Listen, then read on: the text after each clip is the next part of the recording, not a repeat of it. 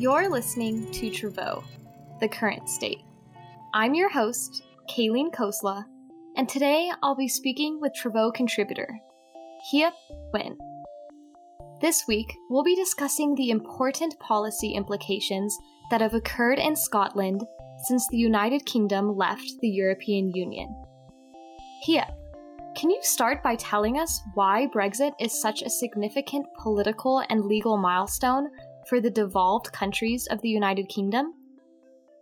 So, in December, uh, the UK passed a Brexit deal uh, with the EU that completed its exit from both the European single market and the EU as a whole.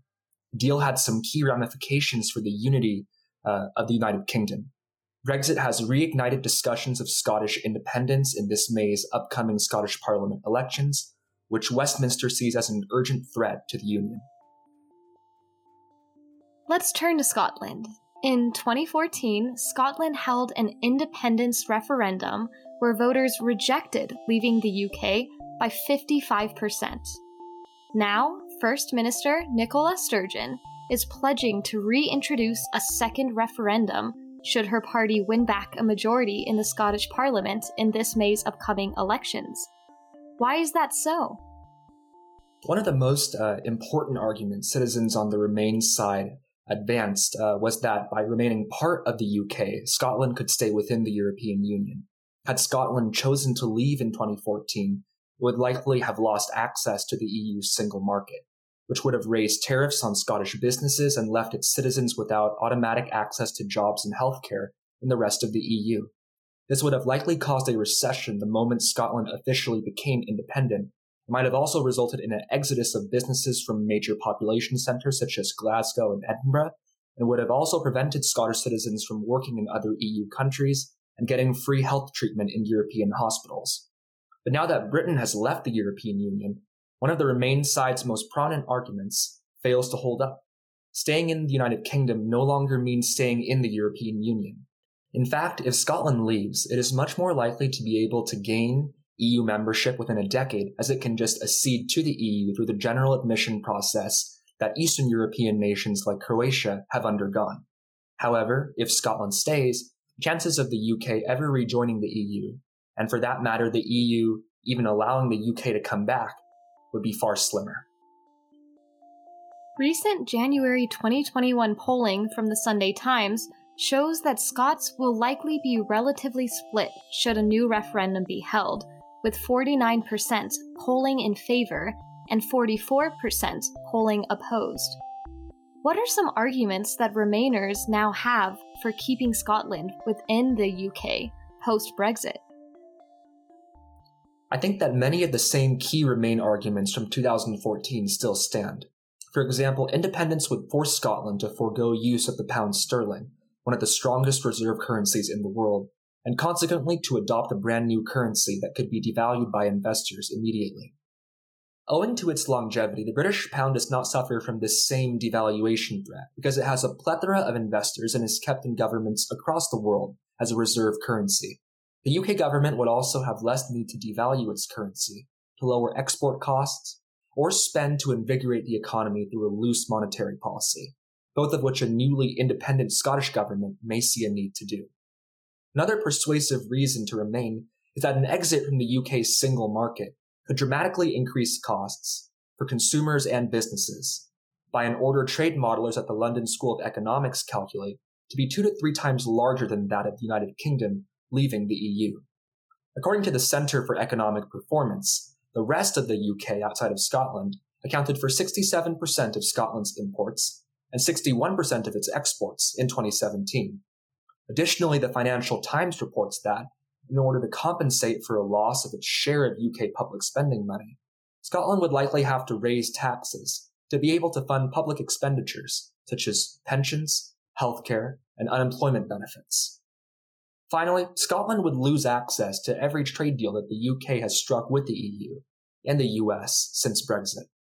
As a result, Scotland would have to renegotiate all of those trade deals, on top of the necessary tasks any newly independent country already faces of setting up foreign ministries and world embassies, applying for UN admission, and eventually acceding to the EU over the course of a decade. Now, Hiep, The economic and consumer welfare reasons for remaining are compelling, but are there any non economic benefits? There are relatively few cultural benefits that Scotland doesn't already have under its current set of devolved powers, which are relatively expansive. Scots can already set their own national anthem, create their own public holidays, and could probably compete as their own Olympic and sports teams should they pass bills or negotiate with Westminster to do so. From a legal perspective, being part of the UK affords the Scottish access to some of the best diplomats, broadcasting services, and universities in the world. Today, Scots benefit from the access uh, of a UK passport and what it provides to almost every country on earth, with excellent consular protection and services wherever Scots may go.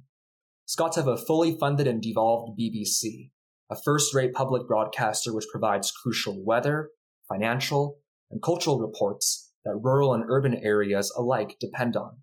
And Scottish students can attend British universities across any of the four UK countries without paying a dime in most cases, including in London, one of the world's financial capitals. Similarly, the influx of English, Welsh, and Northern Irish residents to study at Scottish universities infuses Scotland with new ideas, creativity, and talent. Many of these students end up staying in Scotland and contributing to the country's socio-economic fabric. This kind of collaboration in the education and job markets derived from staying in the union translates into untold capital, investments, and cultural diversity within Scotland over time. You mentioned the many benefits citizens of Scotland experienced when the UK was still part of the EU, such as access to the common market and travel area, healthcare reciprocity, and the right to work anywhere within the EU. Surely the potential advantages of leaving the EU are to be taken seriously as well. And in addition to the perks that you've already mentioned, Scotland would experience a wave of political benefits. Uh, for example, it would be free of the more conservative parliament in Westminster to implement more progressive employment, immigration, and foreign policies. Three competencies that they currently don't have complete control over. And although Scotland has a lot of devolved power, the country could still gain more freedom in decision making if it was on its own. An independent Holyrood could completely denuclearize and force Westminster to take away its Trident missiles, institute more robust consumer protection policies, better tailor benefits and social services to their population, and even do away with the crown should more Republican tendencies in Scotland prevail over time. If there are recessions affecting Europe, the Scots could even argue that having their own currency gives them more monetary policy flexibility to spend in times of crisis as opposed to the austerity that Tory dominated Westminster notoriously favors. Given the many pros and cons of a Scottish exit you've just laid out, what do you think are the chances that a second referendum will actually occur, and would it succeed? I think that the passage of a second referendum will depend heavily on whether the SNP can gain a clear majority in this May's elections. If Nicola Sturgeon's party does win more than 50% of the seats, some sort of referendum will occur. And if her party doesn't, I would expect the Tories and Labour to scuttle any chances of that happening. Nationalists like Miss Sturgeon would see an SNP majority as a clear mandate for a second independence poll, as she and her party have made breaking away from the rest of the UK the core tenet of their manifesto. Unionists like the Conservatives and Labour are adamantly opposed to any sort of separation, and have vowed to fight tooth and nail to keep Scotland in the UK. Both parties are open to and have promised even more devolution in return for keeping Scotland in the Union. Ruth Davidson, the leader of the Conservative Party in the Scottish Parliament, earned the reputation of being a powerful opposition leader with a lot of gravitas.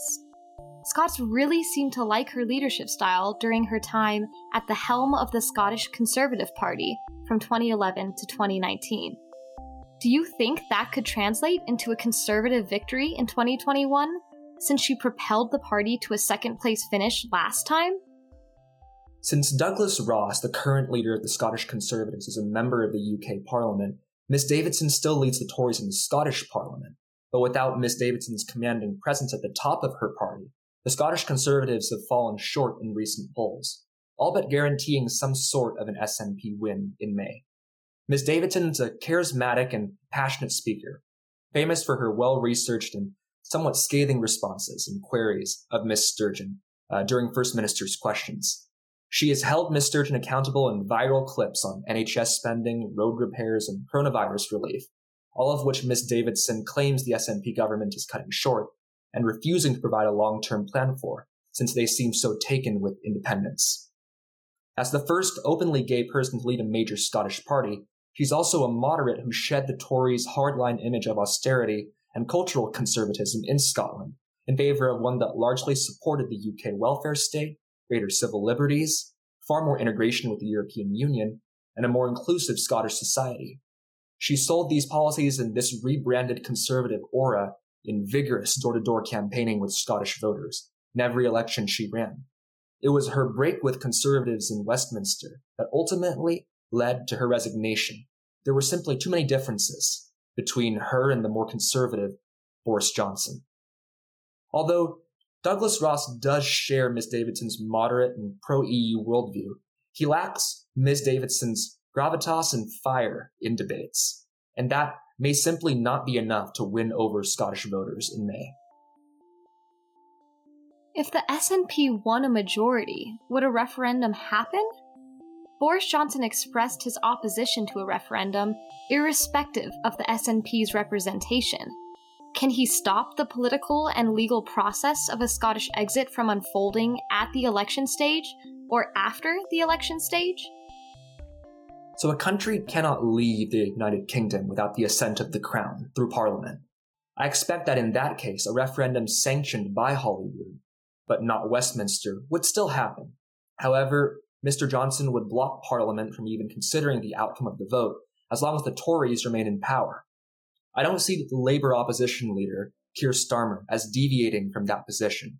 Both the Tories and Labour in Westminster see the original referendum result in 2014 as a settled deal for a generation. But a Scottish leave vote, especially in the case of a high turnout, would be seen as a watershed moment in Scottish politics, regardless. It definitely would be. I imagine it would give Miss Sturgeon and the SNP a moral upper hand for a generation. Could you ever foresee a situation similar to that of Catalonia in Spain, where Spanish Prime Minister Mariano Rajoy imposed direct rule after the Catalans unilaterally declared independence? So that's very difficult for me to imagine happening in Scotland. Just the scene of British troops descending on Edinburgh would be extraordinary. While the UK has been heavy handed in the past with regards to breakaway regions, like in the 1980s, where Margaret Thatcher bolstered the number of troops sent into Northern Ireland as peacekeepers, I don't think Nicola Sturgeon or Boris Johnson would ever allow it to reach that point in the post Cold War era where these kinds of conflicts are usually frowned upon. I fully expect cooler heads to prevail.